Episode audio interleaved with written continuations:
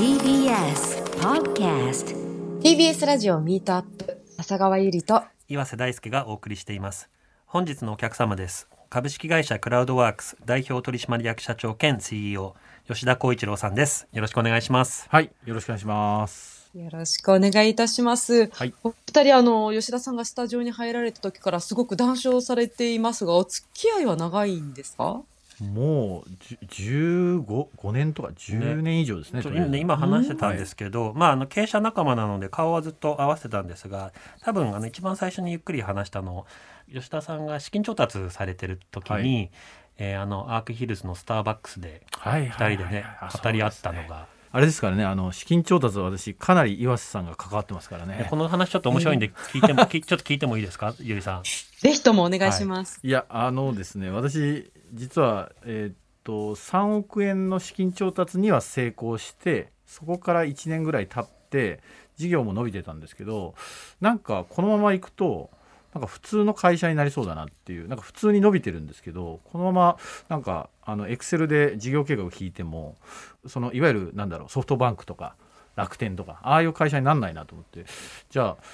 何が差なんだろうと思って本屋さんに行って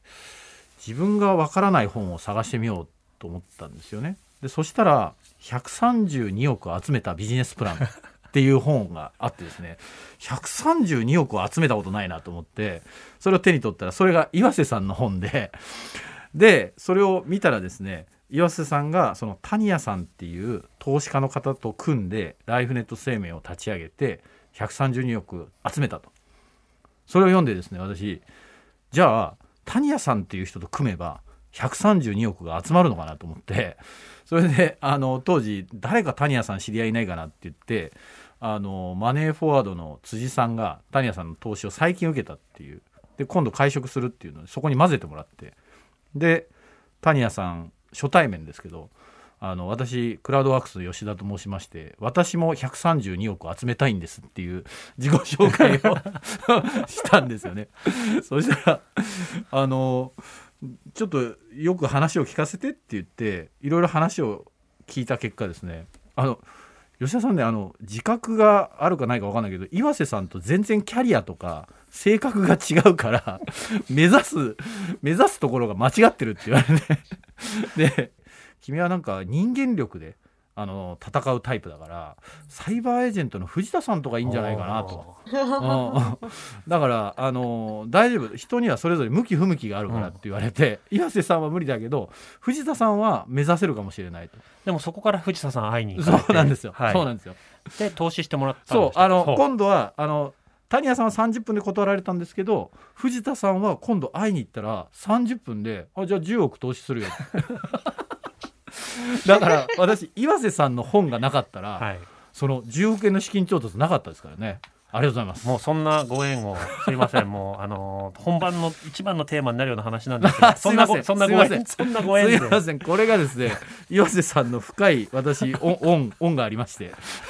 でもね、えー。あのそれで資金調達の時ねお茶していろいろ話してあと香港にも遊びに来てくれて。そうですね。そんなご縁ですが、はい。でもクラウドワークスも大成功されて、社会の一つのインフラになりつつあるなって感じてますので、はい。まあそのクラウドワークスの話あの聞くの楽しみにしています。はい。ありがとうございます、で早速なんですけどあの、まあ、割とフリーランスの方であのフリーランスでお仕事してる方も皆さん知ってると思うんですがもしかしたら一般の方まだあの使ったことないとか馴染みない方もいらっしゃるかもしれないのでクラウドワークスがどんな会社なのかちょっと簡潔にご説明いただいていいですか？はい、えー、とクラウドワークスは業種としてはクラウドソーシングと呼ばれてます。で、えーこれはですね、まあ、すごく単純に言うとインターネット上で、えーお仕事をマッチングする仕組みということですね。でそれが、えー、と20世紀は企業が企業に発注をするという感じだったんですけど、21世紀になって、えーアメリカが2002年2000 2000年前半ぐらいから始まったんですけど、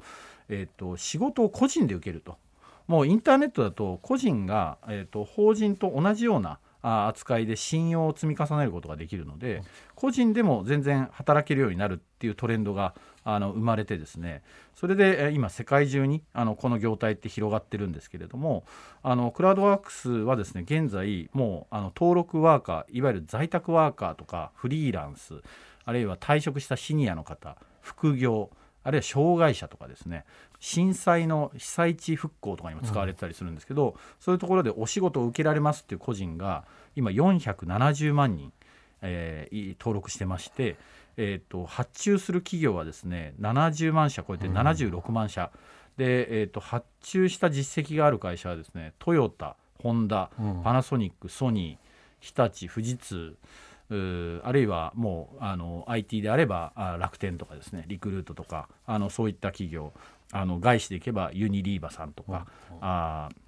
あと P&G とか、まあ、そういった企業がですね個人の力を活用するっていうなんかそんなサイトでございます。これ明らかに振り返るとこのはい。10年ぐらいで身の回りもあの独立してあの個人で仕事されてる方すごい増えましたよね。そうですね。もう全然風景が変わったというか今までやっぱり20世紀はその会社に所属するっていうのが日本では当たり前、うんあのおそらく岩瀬さんのご経験だとグローバルだとそんなにはい。あれですよね、そあの副業兼業とかはいそうですよね。あ当たり前だったり、い、わゆるインディペンデントコントラクターと呼ばれる個人で働く方っていうのはグローバルでは当たり前ですけど日本ではちょっとなかなかなかったんですけどあのやはりそのすごく節目になったのはあの2011年の3.11、うん。東日本大震災。あれを皮切りにやっぱり家族と一緒にいたいとか、はい。あるいは地元の生まれ育った地域に貢献したいとかなんかいざという時に会社っていうものが自分のそのお生命とあの別のものなんだと、あ今までああいう災害が都市部で起きなかったらですねなんか会社が全てみたいはない。イメージだったのが、あそこを皮切りにやっぱ個人の人生って大切だよねみたいなあのトレンドになってきたかなっていうふうに思ってますなね。で特にそのサービス作っていくにあたってあのたくさんの方に使ってもらうために、えー重要だった機能ってどういうのがあるんですか？あのー一つはですね安心安全にお取引をするためにあの業界用語ではエスクローと呼ばれるエスクローはい。はいあの仕組みがあるんですけどお仕事が始まってからお互いが完了だとお認めるまでの間我々がお金をお預かりすると。はい。おいうことであのお互いが知らない人、うん。オンラインでつながった人であってもおお金のやり取りに関しては我々が代行することによって安心安全に取引ができると。これは一つのあの革新だったと思いたますね。確かにあの会社と個人の間だと、えーちゃんと仕事を終えない人もいるかもしれないですしあのちゃんとやったのにお金払ってくれないみたいのもあるから、そこをクラウドワークさんがあの先にもらっちゃうんですか？企業さんから。そうですねなるほど。まあ、こういうのってさはさりながらお給料を安く叩かれちゃうんじゃないかとかそういう心配もあると思うんですけど例えば活躍してる方っていくらぐらいクラウドワークス使って稼いでいらっしゃるんですか？過去ですねあの働いてる方あの実はまあクラウドワークス専業っていう必要は全くないのであくまでクラウドワークスで稼いだお金ということでいくと2400万ぐらいあの個人でですね すごいあの稼いでらっしゃると。それはどういうおお仕事なんですか、えっと、その方はですね翻訳家の方で、はい。あのえっとちょっとその専門性がある翻訳技術をお持ちででもうその方は自分で全部受けてしまって、うんできない部分を再委託していわゆるそのもう翻訳会社を個人でやってるみたいな状況になってましたね。はい面白い。はい、あの以前もクラウドファンディングの両巨頭キャンプファイヤーとレディフォーあの2社とも来てお話聞いたんですけどあの始めた当時ってまあこういうクラウドソーシングもクラウドファンディングもアメリカでは流行ってるけど日本でどこまでなるのかなって正直僕思ってたんですけど、はい。やっぱりこの10年ちょっとあの皆さんがすごくやってきたこともあって本当に一つの完全に社会の規範というか新しい働き方新しい社会の常識みたいの作られてきたんだなっていうのをあの改めてはい感じました。そうですね、はい。なんかあの最近えっとあれですね新しいトレンドとして大企業の副業っていうのがまたここに来てやってきてましてで我々大企業のいわゆるハイスキル人材の正社員はい、の副業マッチングって専用でサイトを作ってるんですけどこれがですね今、えー今月で2万4千人登録超えてるんですけどものすごい時代のニーズを捉えてますねそれはで。この2万4千人はですね実は全く広告をしてないんですよ。はい、で、えー、とこの方々どんな方々っていうとさっきまで発注者で名前を挙げてたような トヨタとかホンダとか日立とかソニーとかの正社員の方はがい。履歴書を全部書いてるんですよ。う。ん。であの先日パナソニックで週4勤務の社員っていう制度が発表されたんですけどだからパナソニックも残り週3日はいわゆるリスキリングあのそういった副業とかあの自分の能力開発に使ってくださいというようなあことがありました。あるいは、えーっとある損害保険の会社でですねこの前発表されたのは副業とか兼業の経験がないと課長に昇進できないと。へへだ結構ね変わってきえたんですよ。面白い。なのであの今まで人材がこう動いてなかった大企業のいわゆるハイスキルの人材この人たちがなんかついに動き始めたっていうそんそれが今年になって結構加速してますね。はい、はい。なるほど、まあ、そういった意味で副業だとかリモートワークだとかあの完全に新しい時代のトレンドを捉えてきたんだなということを改めて感じました大企業の方々が副業をやることがえ大人のインターンだと。というお話ちょっと休憩の間に伺ったんですけど、はい。ちょっともう少し伺ってもいいですか？あそうですね。あの今ですねクラウドワークスに社外取締役であのサントリーの現社長であるあの新浪さんがあのついておられるんですけども。ちなみにそれもすごい話ですよね。どどうやって口説いたんですか？あえーっとですねあの実はそもそも新浪さんってその一時期ですね45歳定年制っていうのを唱えて言われてましたね、あのちょっと炎上はない。記記事になったっていうのが あってですね。で新浪さんとしてはあのこれからの日本の活性化は大企業のその人材がその45歳ぐらいでもうみんな独立してはい。新しいその技術とか製品を作っていく。まあ、なるほど、そういう時代を目指せって言ったのがちょっと炎上さしたっていう感じなんですけどあのでそれで、えっともともと新浪さんに誘っていただいた勉強会で話をしてるうちになんかお前のところでやってるの俺が言ってることじゃないか みたいな 感じになって、はい。社外取りになってうちのデータを見たらあの新浪さんがこれはその大企業のこんだけの人材があの副業で登録してるってこれはインターンだなと、うん。大人のインターンだと。はい。なんで、えー、と大企業のうん人材って20年ぐらい一つの会社働いてて新しい会社に行ったことがないし自分がどれだけ役に立つか不安だと。そうですよ、だからそれがい。わばは学生みたいな感じで、それでインターンとしての副業。だから今の会社は勤めたままでちょっとチャレンジして、うん。それで自分の市場価値がちゃんと確かめられたら起業するとか、はい。転職をするとかこうベンチャーでベンチャーにチャレンジするとかそんなストーリーに今なってるのかなと思います。でもこれ考えられなかった使われ方じゃない。ですかもともとどちらかというとほらフリーランスの方イメージだから、大企業のサラリーマンの方がこれ使って 仕事取るってね想定10年前始めた時考えられなかった。ですいやもう全然考えられなかったですしあの当時でいくとそのもう大企業っていうのが社会の主役、はい。でフリーランスっていうのはどっちかというとドロップアウトしてる人みたいな、でもそのさっきのリストを見るとですねむしろ正社員のままで副業もできるってなんか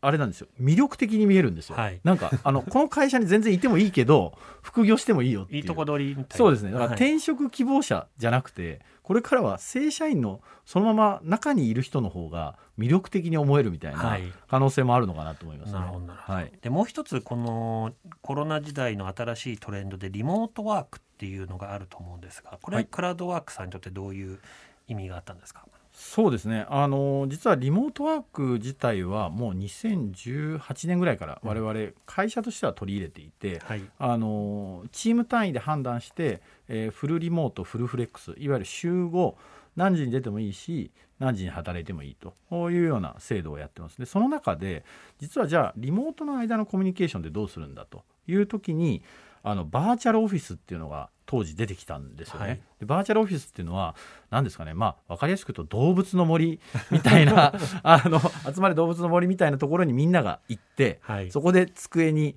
ついてですねお互い出社したよとか、うん。ミーティング部屋に行こうとかいうのをインターネット上でこうやるみたいな、えこれはだからご自身で立ち上げられたというかそういう会社に出資して出資をしお応援してるっていうはい、今一緒ににあの立ち上げてるところですね、あのうちのお取締役がそっちの社外取締役に入って、ビジネスの立ち上げをやってます、これあの本業の方とも関わり出てくるんですか、つまり例えばクライアントが発注している人に、えー、とこの中はちょっとこのあのバーチャルオフィスに来て一緒に働いてもらうみたいな使われ方も想定してるんですか？あのまさにですねうちは年間で今えっ、と7万社から8万社ぐらい、はい。あの普通にこう企業が使いたいって登録があるんですよね。はいでその登録の人たちに我々どんなニーズがありますかっていうのを、まあ、メールだったり電話だったり Zoom だったりでお伺いしましてその内容に応じていろんなサービスを提案する。そのうちの一つにバーチャルオフィスっていうのがありますね。なるほど。内田さん、ちょっとご質問したいんですけど、それって、あの、いわゆるその動物の森を今想像してるんですけど、はい、例えば資料のやり取りとか連絡のやり取りももうそのコミュニティの中でできるから、まあなんだろう、すごい細かいことは例えば他のアプリ使うかもしれないけど、そこの上で結構データ、情報のやり取りもするっていうイメあージ。そんなイメージですまさにあの、へー別に、まあ、チャットツールみたいなものはあるのであの仕事用のチャットツールって今立ち上がってるのでそっちで共有したりもしますけれども、えー、と基本的にはそこがあの未来のオフィスっていうことでみんなが出社してそこでチャットもするしあのお話もするし、えーあの会議もするし資料も共有すると。そんな世界観ですね。でもあのリモートで仕事してるとやっぱりあのなんですかね足りないところというか難しいところもあるかなと思っていて、えっと、一つはやっぱりそのアジェンダのない雑談がしづらい、うんつまり Zoom にこう入っちゃうとやっぱり仕事の特定のこと話すじゃないですか。でも一緒にオフィスにいると全然関係ない話もするじゃないですか。そこってどうやって乗り越えればいいんですかね？あのうちの会社の中では定義してまして信頼関係がないチームとか、えー新しい仕事を考える場合は出社をしてくださいというような形にします。ではい。なるほど。あのもう慣れ親しんだチームで目標とかがえーとすでに合意されてるチームこれはリモート OK ですというガイドラインを出してますのでやっぱりその岩瀬さんおっしゃる通りリモートだとよ要件はい。だけを話すあるいは数字とか事実とかっていう形になる、まあ、いわゆる個人主義とか実力主義みたいな状況になるのでその人のやっぱり曖昧な気持ちとかを、まあ、知る必要がある。時は、えー、と出社をあの推奨してますね。リアルとリモートを上手に使い分けるっていうことですね。そうですね。はい。ちなみにさっきのバーチャルオフィスの会社使ってみたいんですけど何ていう会社なんですか？リサって言ってですね RISA ぜひちょっと使ってみたいと思います、でも今日リモートで参加されてる笹川さんどうですか？今吉田さんにお話伺ってて結構日本人、自分含め日本人ってなんか変わることとか変えることがすごい苦手だなってい意識もあるじゃないですか。けどやっぱりもうここまで来たら、あの、ぜ変わることの良さばっかり注目していって、ここでもうみんなで変わっていかないと、日本の働き方とか経済発展とかないのかなっていう期間すら覚えたので、だから日本人同士も環境を変えることを、はい。はい、なんかやっぱりリモートに慣れ親しんでる働き方の人と、もうとにかく出社だって毎日出社してる会社もあるので、結構ここに分断っていうかもうあの全然違う世界観の働き方が日本人の中でも出てくるのかなと思いますね。なるほど本当そうですね。えということでお時間になりました。株式会社クラウドワークス代表取締役社長兼 CEO 石田光一郎さん、来週もお付き合いお願いします。よろしくお願いします、はい、よろしくお願いします。